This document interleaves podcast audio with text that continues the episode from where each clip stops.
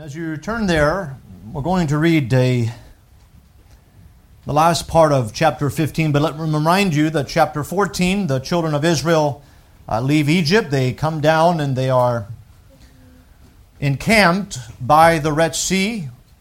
And so the Egyptians come behind them, and uh, God intervenes in a miraculous way. The Red Sea is open. The children of, of uh, Israel they pass through the Red Sea, and the Egyptians who tried to do the same thing were drowned. When the children of Israel saw what God did, organically they began to sing. Uh, at the beginning of Exodus 15, we have the song of redemption. Uh, they talk about how uh, the Lord has redeemed them.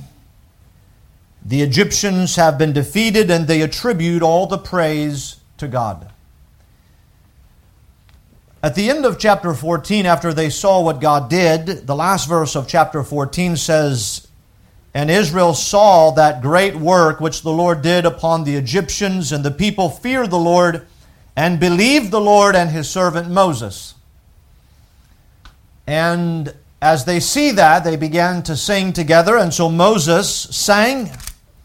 And then we know after that that uh, Miriam, with the women, they sang unto the Lord.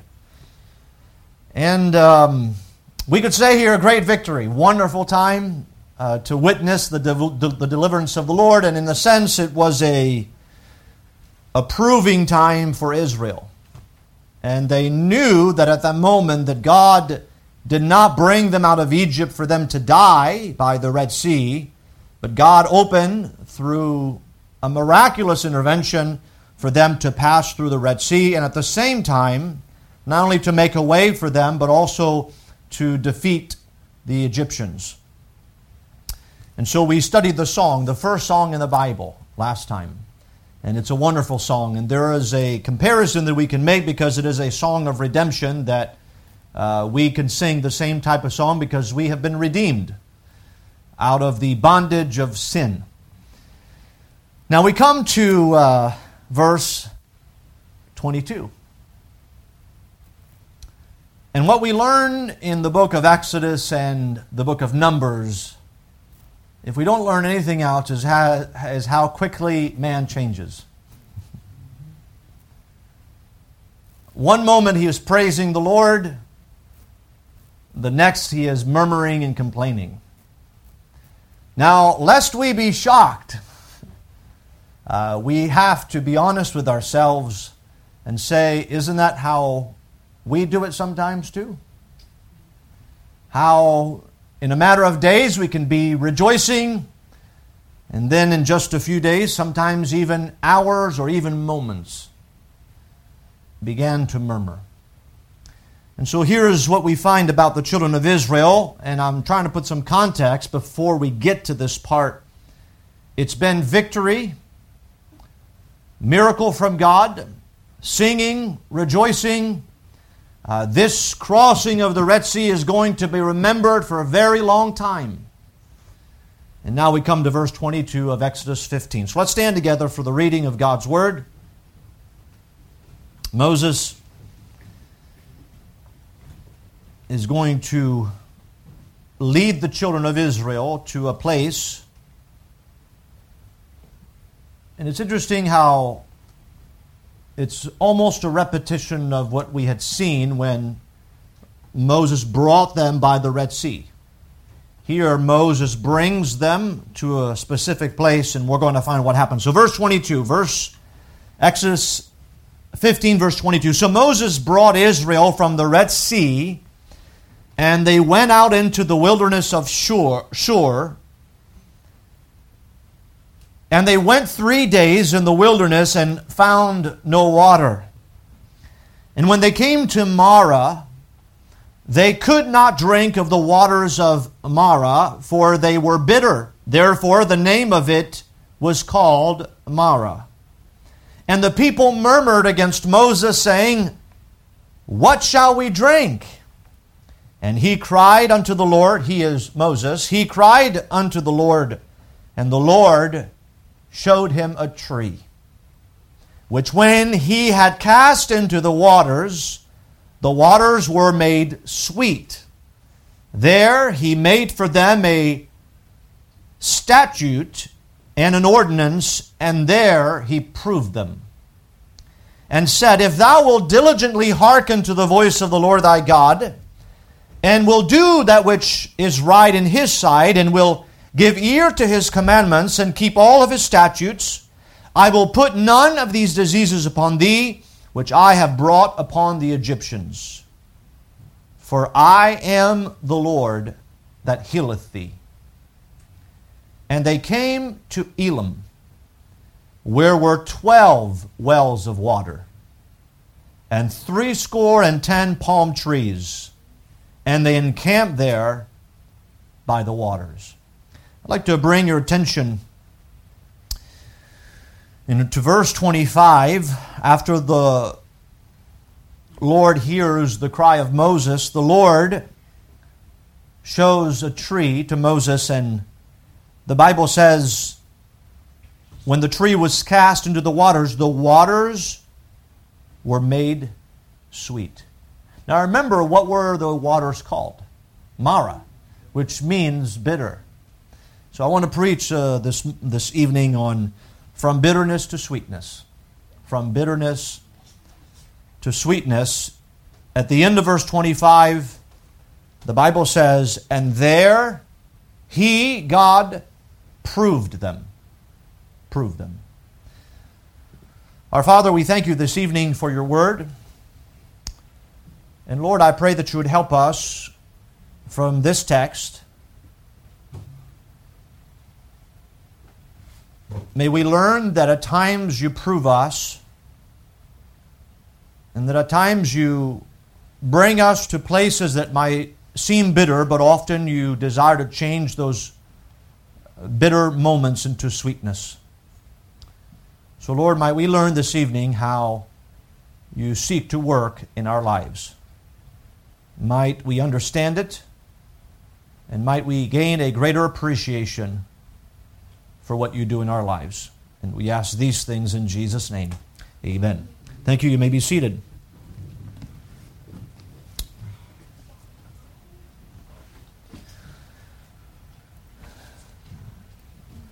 The children of Israel, here in our text, they murmured. Now, this is not something that is uh, limited to this passage of Scripture. If we read on in the book of Exodus, and we'll make a point a little later, and then later in the book of Numbers, that it seems to be a common thing for the people of Israel to be murmuring. And I think as we look at the murmur of the children of Israel, we, we have to be reminded of two things. That murmuring is common to human nature. And the second thing we need to learn about murmuring is that God does not like it. So it is common to human nature, and God does not like it. As a matter of fact, we're going to see later in the study of the book of Exodus and even in the book of Numbers I'm not saying that we're going to go to Numbers after we finish our study of Exodus, but we're going to find that God is going to judge the children of Israel severely, severely for their murmuring. So I don't think when we read that word, we might get a sense of, oh, what's the big deal about murmuring and complaining? Let's just be reminded that God thinks it's a big deal. Now, God is very gracious to us. He is gracious to us. But in His graciousness, may we not take the, the graciousness of God as an occasion to indulge further in that which displeases Him simply because He is gracious. I like what Romans 2 says. The Romans 2 says that the goodness of God leads us to repentance. And so, the attitude that we ought to have as we read through the book of Exodus and Numbers about the murmuring of the children of Israel, may we not look back and say, well, God doesn't deal with us uh, today. let's remember that God is not pleased with it. And may that be where we focus. And may our heart be that we might never offend our Lord who loves us and who redeemed us. Now, as we proceed here in our text, I want to just take one verse at a time and proceed through the end of the chapter. And I want us to see here what happens and how it happens and at what time it happens to see if we can gain some uh, insight into something that will help us. Verse 22 says So Moses brought Israel from the Red Sea, and they went out into the wilderness of Shur, and they went three days in the wilderness and found no water. So, the first thing that we read as we begin in verse 22, knowing the context, is that they are coming from the Red Sea. they are coming from the place of victory.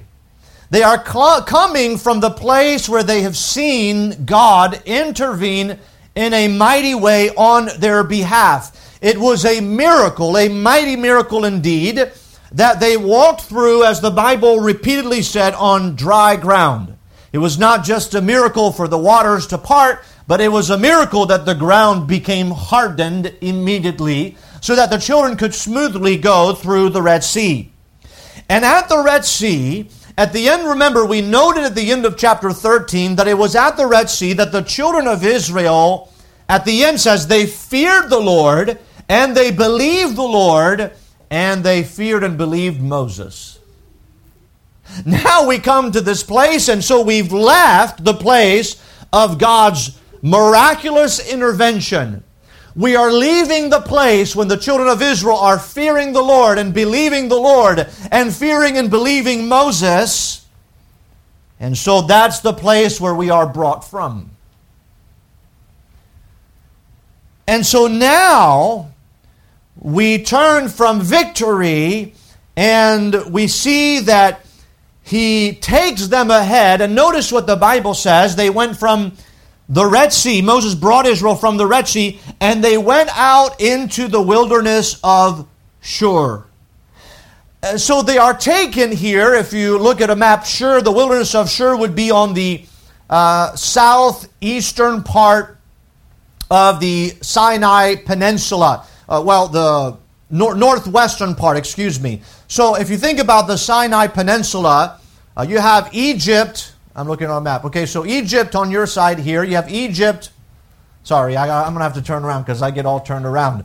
So you have Egypt on the west, and then coming uh, between Egypt is the Red Sea, and there's a V. And so the Red Sea comes down, and then it goes up. And so you have Egypt on this side, and they cross the Red Sea. They're on the other side, which is the wilderness. That whole area between those two seas is called the Sinai Peninsula. And so they cross over the Red Sea. Now they're in the Sinai Peninsula, but they're in the wilderness of Shur.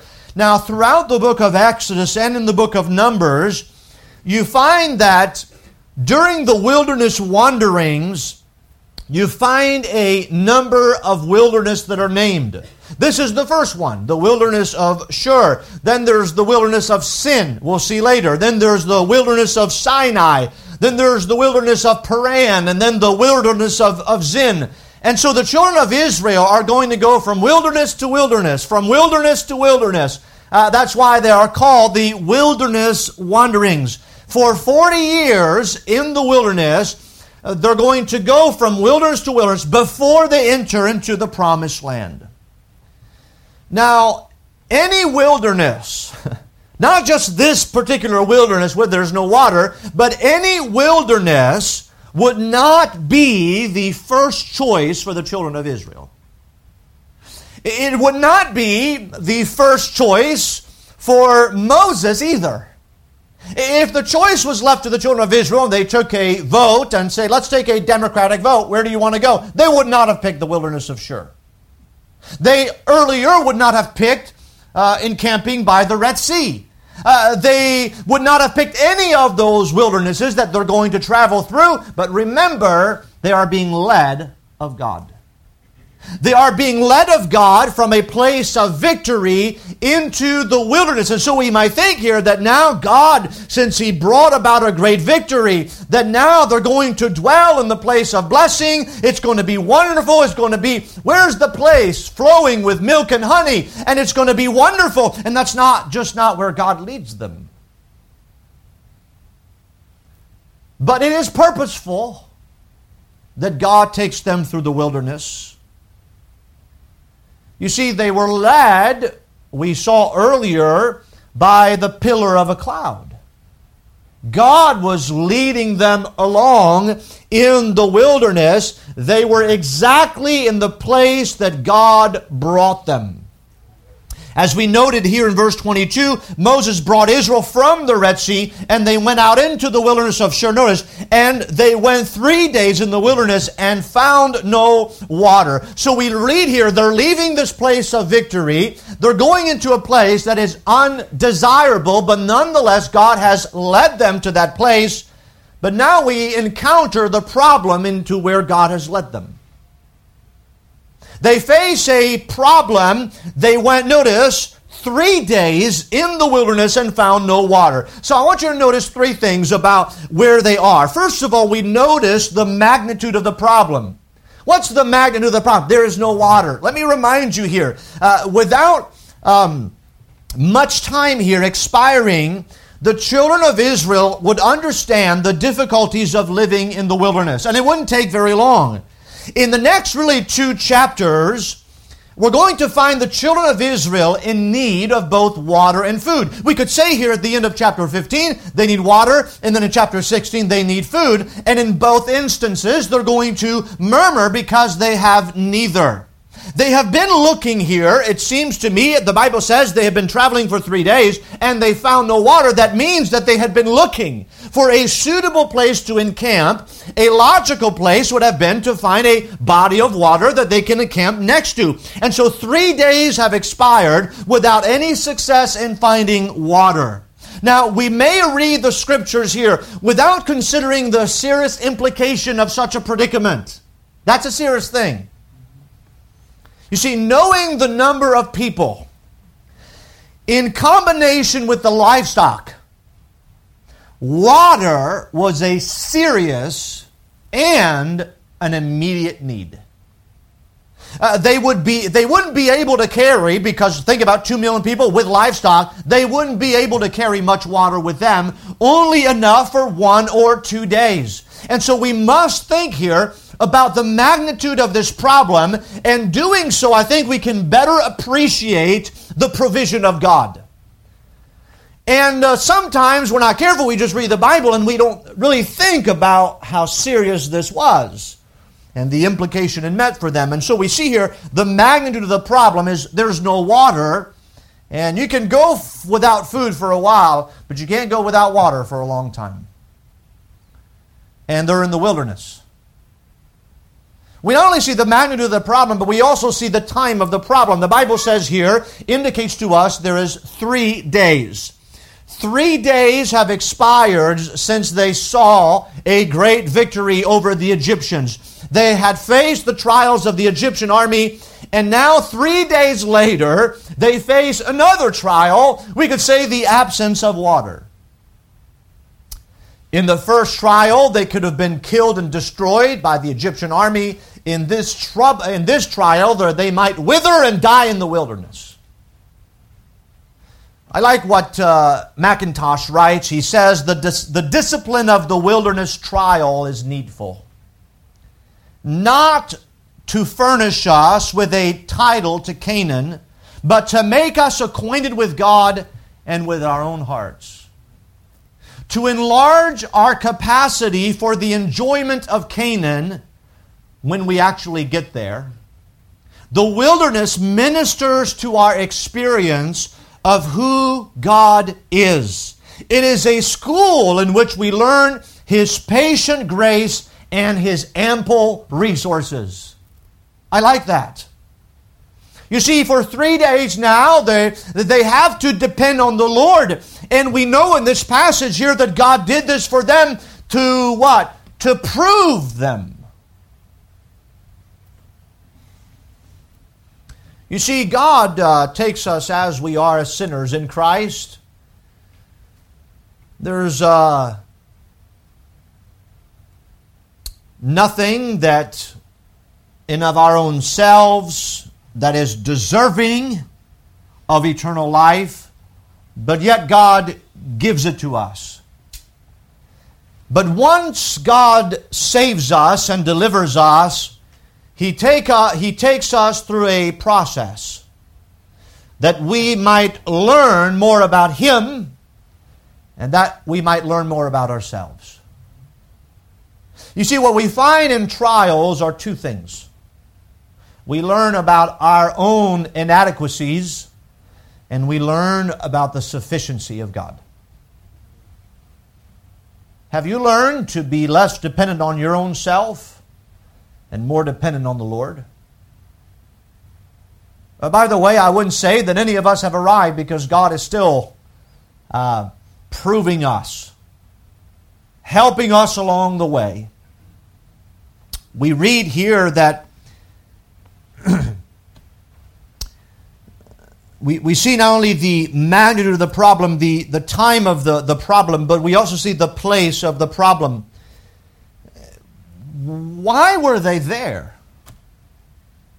Why were they in this place without any water? And the simple answer is that the children of Israel were following the Lord, weren't they? There was the pillar of a cloud and so this was, yes, uh, three days into the wilderness, but they had direction from God. You see, the children of Israel, they were in the will of God. Pastor, you mean to tell me that it might be, it was God's will for them to be without water for three days, to be in the wilderness? Is that what you're saying? That was God's will? Yes, that's exactly what I'm saying. Now, we might think here that uh, maybe the sinful nature part of us might say, well, if God was a just God, he, wouldn't, would He take them to a place where they would have everything they need? Well, here's the problem He's dealing with man. You see, man, often when God blesses him, man is very quick to say, Look at what I've done. Isn't that what God's going to warn them about? Before they enter into the promised land in the book of Deuteronomy, God, through the mouth of Moses, says, by the way, Moses was not going to go in, but God, through the mouth of Moses, is going to tell the children of Israel now, when you get to the promised land, when you get there, and when your houses are full, and when you're, uh, you, you have no need of nothing, remember and be careful not to say that you've done that yourself. You see, God needs to help us with that. Because we are very quick to find ourselves to be self reliant with no need of God and to go on about our lives without need of God. And so the trials here that come into the, their lives, the trials that come into our lives, should not be necessarily associated with our disobedience. Now, it can be. A trial may come because we are disobedient, but not in this case. They were following the Lord. They hadn't veered away from where God had led them, but yet God brings them to a barren place. Let me ask you this which one is better? The path of obedience with trials and trouble, or the path of disobedience without trouble? Let me ask you this again. Which one is better? The path of obedience with trouble and trials, or the path of disobedience without trouble and trials? I'm fearful that there are too many people who would rather be disobedient so that they don't have the trials and the trouble.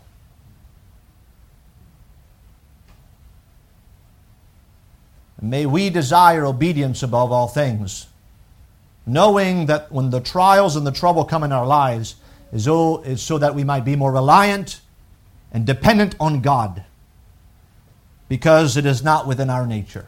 And so God has to teach us and take us through that process. So we notice here the magnitude of the problem, the time of the problem, the place of the problem. But notice verse 23. He says, And when they came to Marah, they could not drink of the waters of Marah, for they were bitter. Therefore, the name of it was called Marah. Now, let's try to put ourselves in their shoes, all right? It's been three days uh, since the Red Sea, great victory, and so you can imagine they've been following the Lord. You know, as they're following the Lord, that there is a sense of expectation. Here, uh, God is going to lead us. We're following God. We're in God's will, uh, but we find no water anywhere. And finally, they come to a body of water. And so you can sense here in the camp without the Bible having to say anything. You know when you've been thirsty after a hard day's work and you can't find water. It's amazing. We, we buy in our house, we buy those uh, uh, five gallon things and we refill them. It's very cheap because we used to buy water bottles and then the children they just go through it very quickly. So we buy the five gallon and i refill it. Well tell you what when we run out I, I, have we have what four five of them? We have four of them i think. Four five gallon big jugs and we have little in our kitchen little things where they can fill up their cup and it's wonderful. Well i'm, t- I'm telling you what when we run out of those when all those uh, uh, five gallon jugs are empty, it's like the end of the world in our house. There's no water. What are we going to do? Daddy, you have to get more water. And so it's, we're not that desperate, but sometimes it seems like it is. But you can imagine the joy and the exuberance that the children of Israel would have when they would see water. It's been, remember, three days. It's not just them, it's all the livestock everything that they need. And so now they see water, there's joy, exuberance, and you can probably hear them say, Oh, bless God, when they finally see the water. Now, the Bible says that they could not drink of the water, for they were bitter. I want you to see here the emotional roller coaster that they went through. Are you ready? The first of all, they were tired and thirsty. That's the, the emotion. It's been three days. They are tired. They are thirsty. They, by the way, you become weaker. You become more irritable if your tummy's not full and if you need a drink. And so uh, there's always this, this, this tiredness, this, this thirsty. Everybody's on edge. We need water. This is getting desperate because if we don't find water, it's going to be devastating. And then all of a sudden you see the water. And so the emotions change instantly. You could, there, there's like a reinvigoration. Now they are happy. You can imagine many of them ran to the waters of Marah and then they, they began to drink of the water. And you can see in that very moment the emotions completely change with disappointment. It's bitter. They spit out the water. They can't drink the water. And so they're completely disappointed. Emotional roller coaster. And then they began to murmur. Tired and thirsty, irritable rejoicing and happy, disappointed, murmuring. Do we ever go through a similar emotional roller coaster? We do, do we not? So they're in this place. They even assign a name to this place because of their great disappointment. They came, the Bible says, to Marah. They could not drink of the water of Marah, for they were bitter. Therefore, the name of it was called Marah. The word Mara means bitterness. That's why it was called Marah. The word itself means bitterness. It's interesting, that word is only found here in the, in the book of Ruth. If, if you hold your place here, turn with me to the book of Ruth in Ruth uh, chapter 1. Just an interesting comparison here.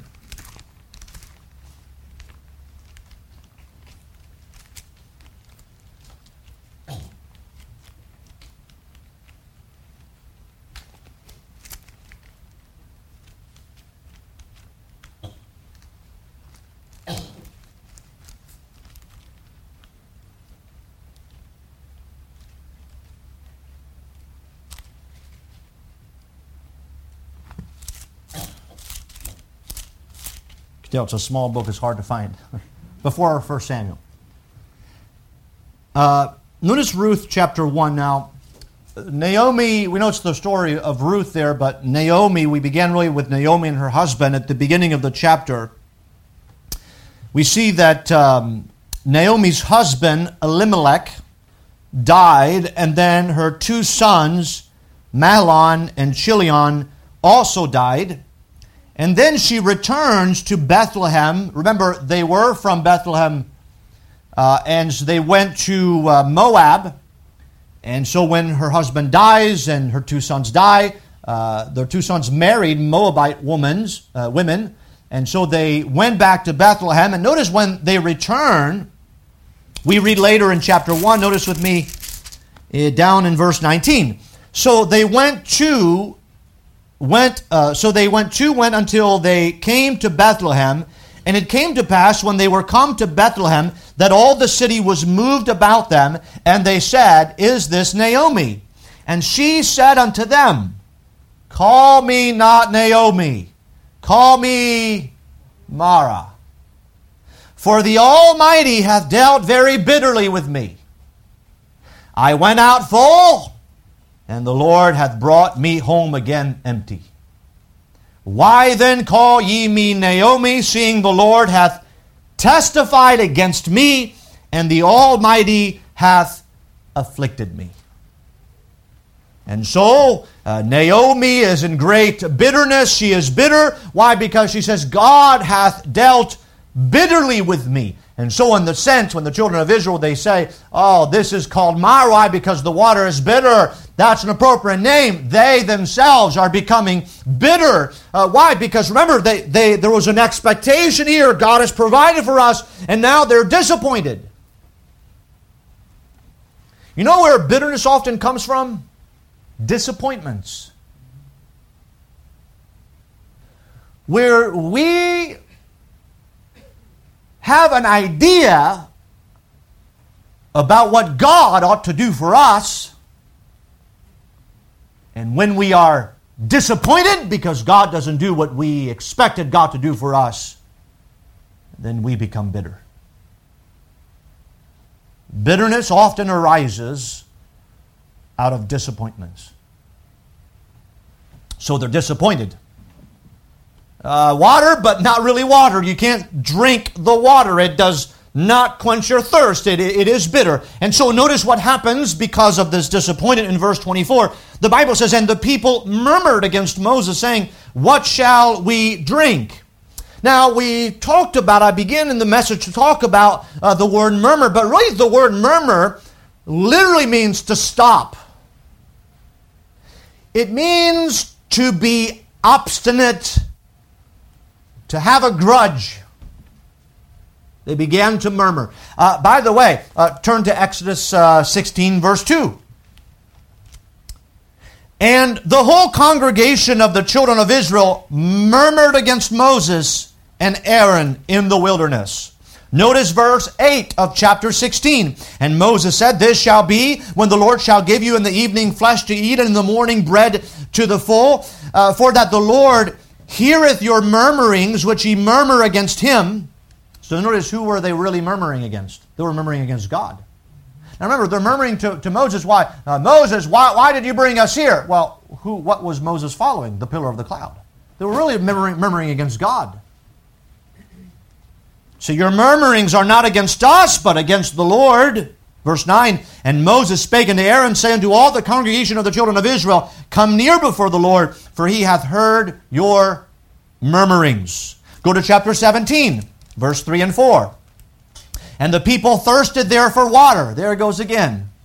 And the people murmured against Moses and said, Wherefore is this that thou hast brought us up out of Egypt to kill us and our children and our cattle with thirst? And Moses cried unto the Lord, saying, What shall I do unto this people? They be almost ready to stone me. So this is going to turn violent. Now, by the way, you'll see later in the book of Numbers, again and again and again, they murmur and murmur and murmur. But what does that mean to murmur? What, what's the implications of that when they say the murmur? This is what they're saying We're done. We're not following God anymore. That's it. I'm done. I am standing in opposition to the direction of Moses, ultimately to the direction of God. In other words, we are done following God in the wilderness.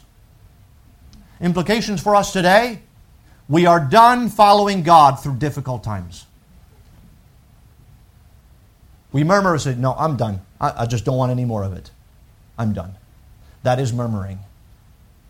To become obstinate against the direction of the Lord, to hold a grudge for God. Why? Because He brought me to this place.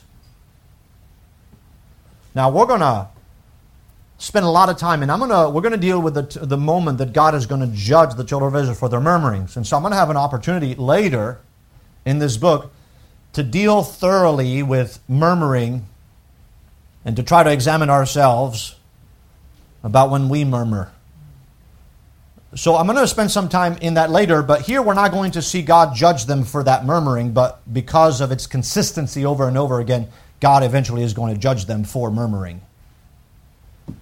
But in the New Testament, I want you to turn with me to 1 Corinthians chapter 10. 1 Corinthians chapter 10, lest we think that this is just about the children of Israel.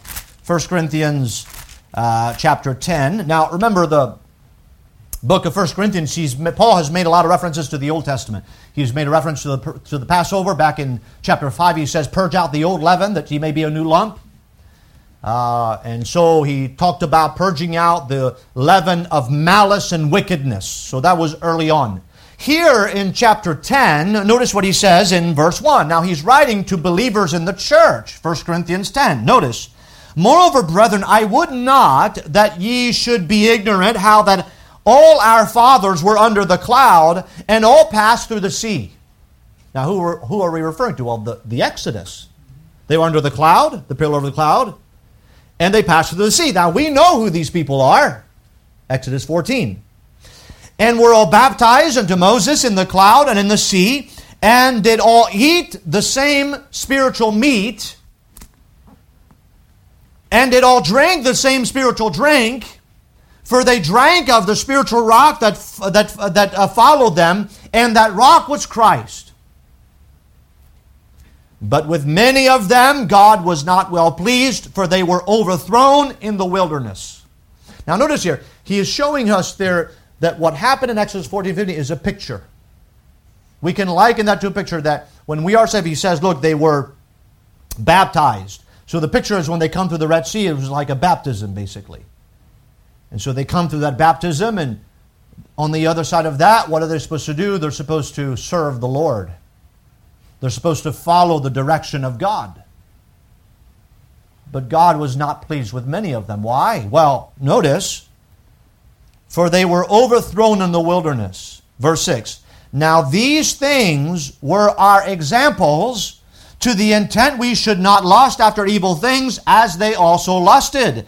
Neither be idolaters, as were some of them. As it is written, the people sat down to eat and drink and rose up to play. Neither let us commit fornication, as some of them committed, and fell in one day three and twenty thousand. Now we're going to look at all those places, but all those are examples for the church. He says, Neither let us tempt Christ, as some of them also tempted and were destroyed of serpents. By the way, the serpent was said because they were murmuring. Neither murmur ye, as some of them also murmured and were destroyed of the destroyer. Now all these things happen unto them for ensamples. And they are written for our admonition upon whom the ends of the world are come. And so here's what he says to the believers. You ready? When you read this in Exodus chapter 15, don't think that you're not involved in this conversation. Don't think, oh man, these children of Israel, man, they're bad. Look at them murmuring all the time. He says, those are written for our admonition. In other words, this is uh, what is common to man. Now, as he's writing to the church, he says, do, do you remember how God dealt with them? This ought, ought to be something that we ought to take seriously. And so he says, don't, don't murmur as they also murmured in the wilderness. You know, in Philippians chapter 2, verse 14, Paul to the church at Philippi, he says, Do all things without murmurings and disputings. So, in other words, you can do something for God, but you can murmur at the same time. So don't, don't murmur. Don't, don't murmur. What do we learn here? Why, why did they begin to murmur? Well, I think that if you look at the pattern here, through the remainder of the book of Exodus, if you look at the pattern of chapter 14, when did they begin to speak to Moses in chapter 14 when they saw the Egyptians. They turned to Moses and he say, What are you doing? Did you bring us here to die? Were there no graves in Egypt that you have to bring us here? Here, what is the circumstances? Well, no water. They're taking their eyes off of the Lord. And they're placing their lives on their, their eyes on their circumstances. Do we understand? This is very important. They are taking their eyes off of the Lord and they are putting their eyes on their circumstances. You see, life circumstances are not a reliable source for rejoicing. Life circumstances will never be a reliable source for rejoicing. Why? Well, because things happen in life. And our circumstances, sometimes we, if our rejoicing is dependent on circumstances, we're going to find ourselves on an emotional roller coaster as they find themselves. They look at the circumstances at the moment, they can't see God anymore. They were they saw the Egyptian army, they couldn't see God. They couldn't see a way of deliverance. Why? Because they were focused on the Egyptians. Here they can't see a way out. Why? Because there's no water. Uh, while the water is bitter, there's no way out. And so God is, is not here. God doesn't see, He is not aware. He is completely gone. I like what Charles uh, Simeon uh, said. He said, he wrote, who that had heard the devout songs of Israel at the Red Sea would have thought that in three days they would so totally forget their mercies and indulge in such a rebellious spirit? But look within and see whether, after an occasional exercise of religious affections, you have not, within a still shorter space of time, been hurried into the indulgence of the most unhallowed tempers and the gratification of a spirit that is earthly, sensual, and devilish. Just three days. You see them? Praise God! Look at what He's done.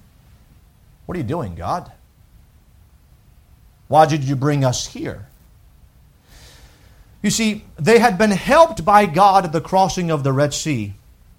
However, they were now murmuring as if as if God had never helped them.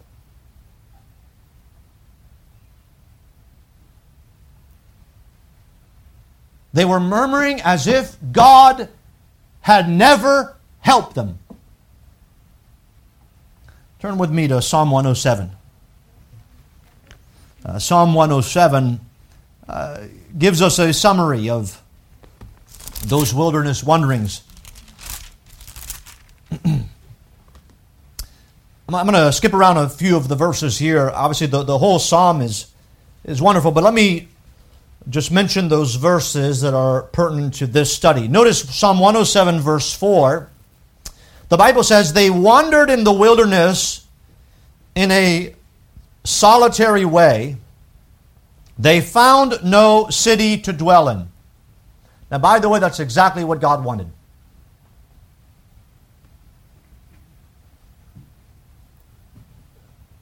God didn't want them to become comfortable where they are. That's, remember, that's where they were in Egypt. They were comfortable in Egypt. God allowed the disruption to bring them out. If God did not allow them, uh, permit that them to fall in slavery, then they would not have left under the leadership of Moses. Notice verse 5. Hungry and thirsty, their soul fainted in them. Notice down in verse 12. Therefore he brought down their heart with labor, they fell down, and there was none to help. Then, verse 13, they cried unto the Lord in their trouble, and he saved them out of their distresses. Do you see here what happens? They cried unto the Lord, they murmured unto the Lord, and so God brought down their heart into their labor, and they fell down, and there was none to help. And then, then they cried unto the Lord in their trouble, and he saved them out of their distresses. Notice verse uh, 18. Their soul abhorreth all manner of meat, and they draw near unto the gates of death. Then they cry unto the Lord in their trouble, and he saveth them out of their distresses. You, you see, what, what happens? Well, well, God knows human, human nature, and so God is bringing, bringing, him, bringing them along so they might learn something about themselves, and so then they might learn something about the Lord. And so they didn't murmured. They thought that God had made a mistake in bringing them out. And so finally, uh, God uh, brought the, them down so that finally they could cry out to God. And so God could save them and deliver them. Notice verse 27 and 28. The, they reel to and fro and stagger like a drunken man and are at their wits' end. Then they cry unto the Lord in their trouble, and he bringeth them out of their distresses. You see here, why would God do this? Because human nature is self sufficient. There's something in every one of us that tries to prove that we can do things without God, that we don't need anybody. We certainly don't need God. We can go through life on our own. And so God says, You want to go to life on your own? I'm going to bring you to your wits' end. So that in your wits' end you can call on me and find me to be your deliverer. You see, there's something in us that we want to be our own heroes instead of letting God be the one who intervenes on our behalf. Self sufficiency in our lives is what God is trying to do away with.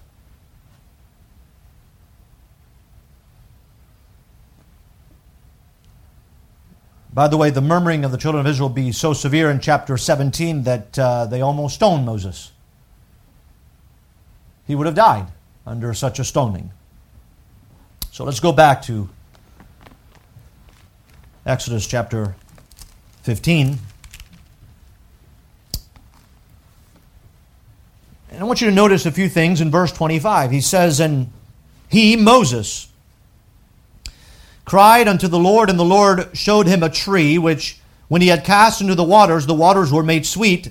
There he made for them a statute and an ordinance, and there he proved them. Now, I want you to notice several things. First of all, Moses cried unto the Lord after the disappointment of Marah. How many days had they been out in the wilderness looking for water? Three days. Why didn't anybody pray then? you see, Moses prays as soon as there's disappointment. And so I think that's a good thing here. You see, he cried unto the Lord. Now, now, by the way, if you look throughout the book of Exodus, you know, often we look at Moses and he has been coined the greatest leader in Israel's history. And our argument, arguably, you, you can make that case. But let me encourage you to tell you here that the strength of the leadership of Moses was not found in his ability to move people. It's obvious he couldn't move them. The strength of in the leadership of Moses was found in his repeated supplication to God. What made Moses a great leader? Well, you read through his life and you tell me. You tell me if he was that man that could move people around. That when he spoke, everybody listened. That when he said something, everybody couldn't wait to hear what he had to say. Not so. But he was a man who was often found on his face. The Bible, God Himself says that God spoke with Moses face to face as a man speaketh to a friend. You said that's what made Moses so effective. I think of uh, this moment when they pray. you often miss something when you don't pray. We sing the song, What a Friend We Have in Jesus. You know the song. But one of the verses goes something like this Oh, what peace we often forfeit. All because, uh, oh, what needless pain we bear. All because we do not carry everything to God in prayer. Think about that. Oh, what peace we often forfeit. We do that on our own. God wants to give us peace. He wants to bear the pain, but we end up bearing the pain on our own and we forfeit the peace that God wants to give us. Why? Because we simply don't come to God and ask for help in time of need. And so he cried unto the Lord. And then, this is interesting, and I, guess I've changed my perspective on this verse because he says, And the Lord showed him a tree. Now, what's interesting is, notice the verse. The Lord showed him a tree, which when he had cast into the waters, the waters were made sweet. So God, notice, all God did was show him a tree, period. Now Moses cast the tree into the water, and the water was made sweet. Now, I want you to see here, the Lord simply showed Moses a tree. That's all God did. He did not tell Moses what the tree would do. At least we don't have it here in the text.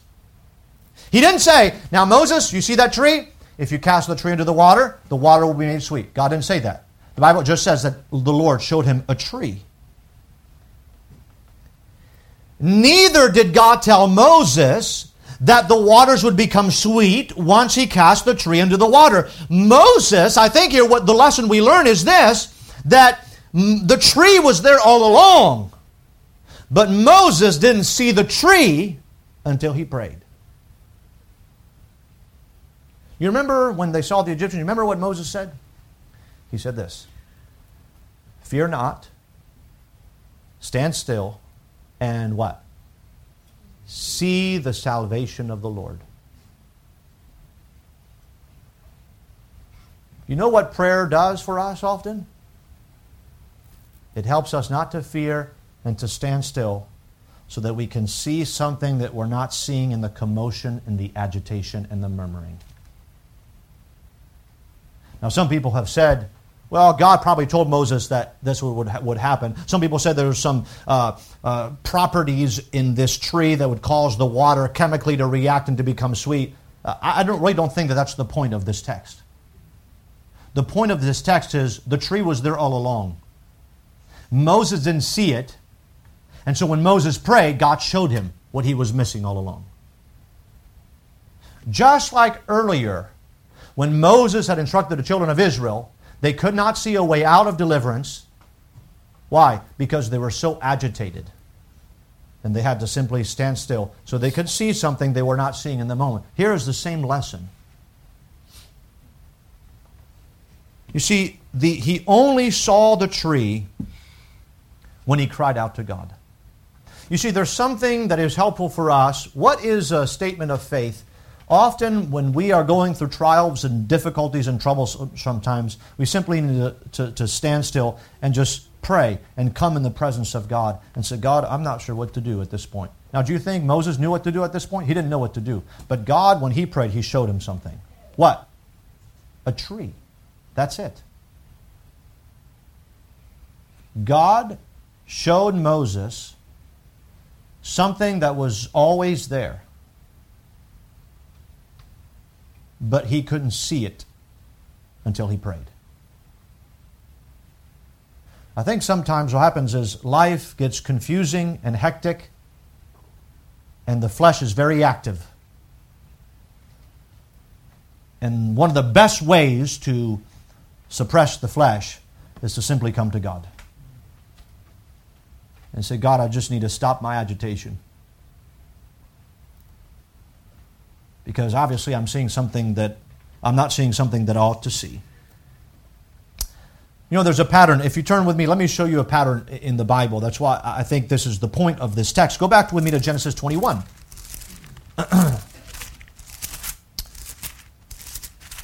back in Genesis 21. Notice with me in verse. Um, now, you remember um, Abraham had Ishmael with uh, Sarah's servant, servant, yeah, Hagar. You, you know the name. so they're sent away. And you remember they're out and they're in need. And, notice um, we see verse 16 of Genesis 21. Uh, verse 15, and the water was spent in the bottle, and she cast the child under one of the shrubs. And she went and sat her down over him against a good way off, as if uh, it were a bow shot, for she said, Let me not see the death of my child. So you can imagine that she's very desperate in that moment.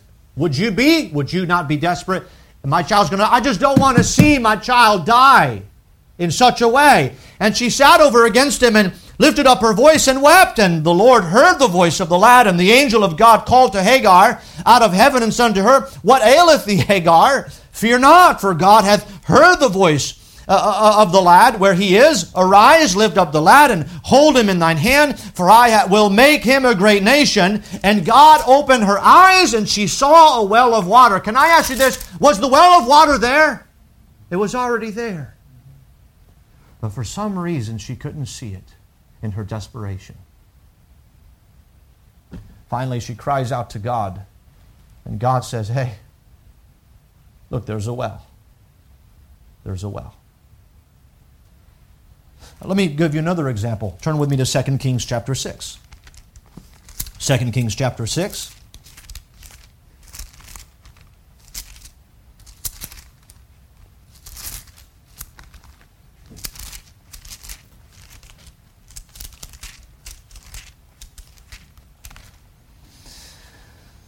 Notice with me, um, let's begin in verse 13. 2 Kings chapter 6, verse 13. And he said, Go and spy where he is, that I may send and fetch him. And it shall be told him, saying, Behold, he is in Dothan. Therefore sent he hither horses and chariots and a great host, and they came by night and compassed the city about. And when the servant of the man of God was risen early and gone forth, behold, an host encompassed the city, both with horses and chariots. And his servant said unto him, Alas, my master, how shall we do? And he answered, Fear not, for they that be with us are more than they that be with them. Huh? It's just me and you. Well, wait. Verse 17. And Elisha prayed and said, Lord, I pray thee, open his eyes. Now, now, why did he pray that? Well, obviously he was agitated. What are we going to do? We're done. There's nothing we can do. That's it. Life is over. You, you can sense the agitation without it, the, the text saying it? And so Elisha says, that's why he intervenes and pray because he says, in his agitation, he is seeing something. Oh, well, he's not seeing something that is there.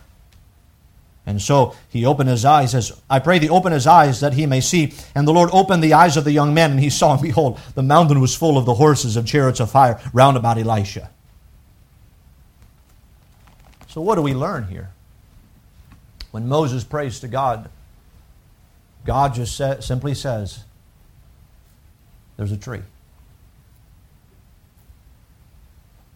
The Bible says,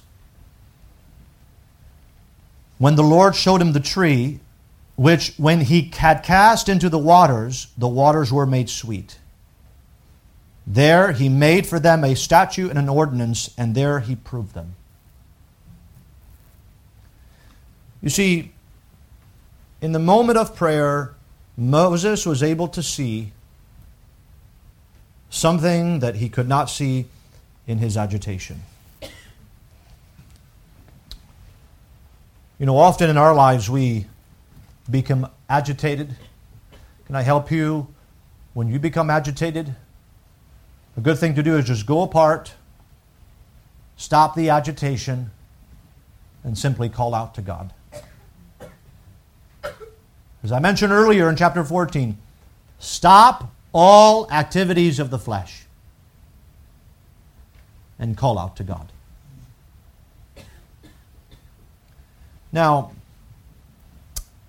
I believe when you look at here, he says he cast the tree into the water, the waters were made sweet. There he made for them a statute and an ordinance, and there he proved them. I, I do believe here that, that there is a picture, and I, I, I say that here I, am not dogmatic about it, but I do believe there's a picture here on, about the cross.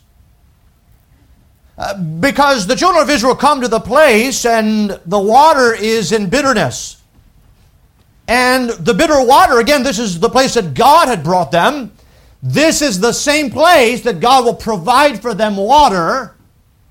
And all that God needed to do was to show Moses a tree. And Moses, when he saw the tree, he cast the tree into the water, and the water became sweet. Now, the Bible refers to the cross as a tree. Acts chapter 5, verse 30, when Peter preaches, he says, The God of our fathers raised up Jesus, whom ye slew and hanged on a tree. In Acts 10:39, whom they slew and hanged on the tree. Acts 13:29, they took him down from a, the tree and laid him in a sepulchre. Galatians chapter 3 verse 13, uh, 13, Christ hath redeemed us from the curse of the law, being made a curse for us, for it is written, cursed is every one that hangeth on a tree.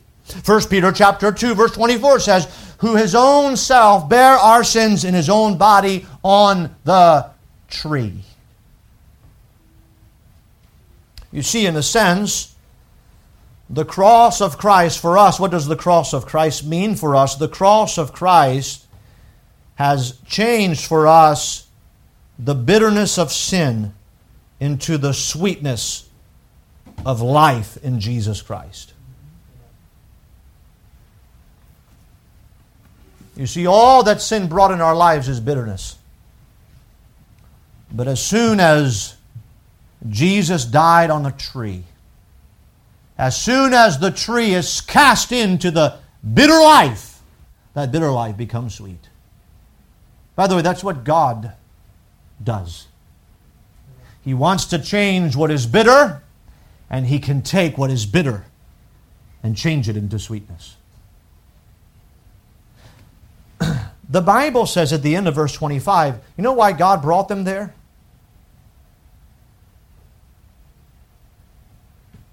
To prove them. Do you know that this was not what God had for them? In other words, the, the waters of Marah was, was not the final destination in this trip.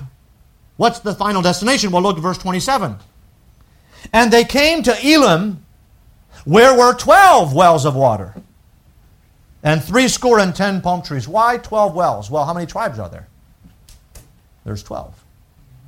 So each tribe got its own well. That's the final destination. You see, I believe God wanted to bring them to those 10 well, uh, to those 12 wells all along. But before he brought them there, he took him to the waters of Marah. He first took him to the waters of Marah so that in that moment they could see God change what is bitter into sweetness. Difficulties, trial, they have a bitter taste. Could I encourage you that those trials and afflictions, God can take those very same things and make them sweet. And the greatest example is found in Jesus Christ. We know that there is uh, nothing sweet about the cross itself. it, it, it is ugly. Uh, uh, uh, Jesus Christ was marred more than any man. His uh, visage could not be recognized as a man. He, he, he was pierced. He was, he was spat upon. His beard was ripped. He was uh, whipped with a cat of nine tails. He was unrecognizable as a human being. And the cross was always a punishment that man abhorred. There's nothing pleasant about the cross. And what the cross represents is the sin of humanity being judged under the wrath of the Almighty God. And yet, that same scene of bitterness is at the same time the scene of sweetness. Why? Because it was there that our sin was forgiven. You see, whatever happens into our lives, God will take bitter moments. And when we reflect back on those moments, we will see sweetness. Why? Because of what God did for us in those moments. Do you notice here we end, I'll, I'll just end with this, but at the end of notice what he says in verse 26 and he said if thou wilt diligently hearken to the voice of the lord thy god and will do that which is right in his sight and will give ear to his commandments and keep all of his statutes i will put none of these diseases upon thee which i have brought upon the egyptians. By the way god is going to judge them with diseases they're going to remember at one point god is going to send some snakes and they're going to have to be healed by what by doing what by looking to the brazen serpent and if they look they live God, God is going to bring them through those things. Why? When they're not doing what God says. So we're going to read, because he's going to mention this again and again. Why does God prove them? Because he wants to show us how often we fail in being obedient to God. So that we might see ourselves for who we really are. If there is no trial, how do we know whether we will be faithful to him? But notice what he says. He says, I'm going to prove you, for I am the Lord that healeth thee. Now, I am the Lord that healeth thee. That is, the word Lord is all caps. It's Jehovah that heals. It's Jehovah Rapha. Jehovah, uh, you find those uh, Throughout the Old Testament, you find, for example, Jehovah Jireh, the Lord will provide, Jehovah Nisi, the Lord our banner, Jehovah Shalom, the Lord is our peace. But here, this is Jehovah Rapha. Rapha means to cure, to heal, to restore. Why did God bring them here? So God might they might learn that God is Jehovah Rapha, the God that heals. And I'm thinking, what was healed here? Were they sick? They weren't physically sick, they were parched, they were thirsty. What do you mean they were healed? the trial exposed their hearts. They murmured. Their murmur revealed the condition of their heart. And in their murmur, God took what was bitter and He made it sweet. So that God could do what? So God could heal them. Heal what? Their troubled soul. I want to take your deficiencies and I want to prune you. Isn't that what God does? He prunes the tree so that it may bring forth more fruit. Sometimes the pruning is faithful, but it is necessary. Why? God's trying to remove the extra things that we don't need in our lives. And so here he is pruning the children of Israel by saying, I want you, this is what I want you to learn here. I am Jehovah Rapha. I am the God who heals. I am the God who restores. And so we learned verse 27 and they came to Elim where were 12 wells of water. You see, this was just passing through Marah. That was not the destination that God had for them. They passed through Marah. Often, the affliction is not the destination, it is us passing through learning some lesson before we reach the destination where God wants to bring us.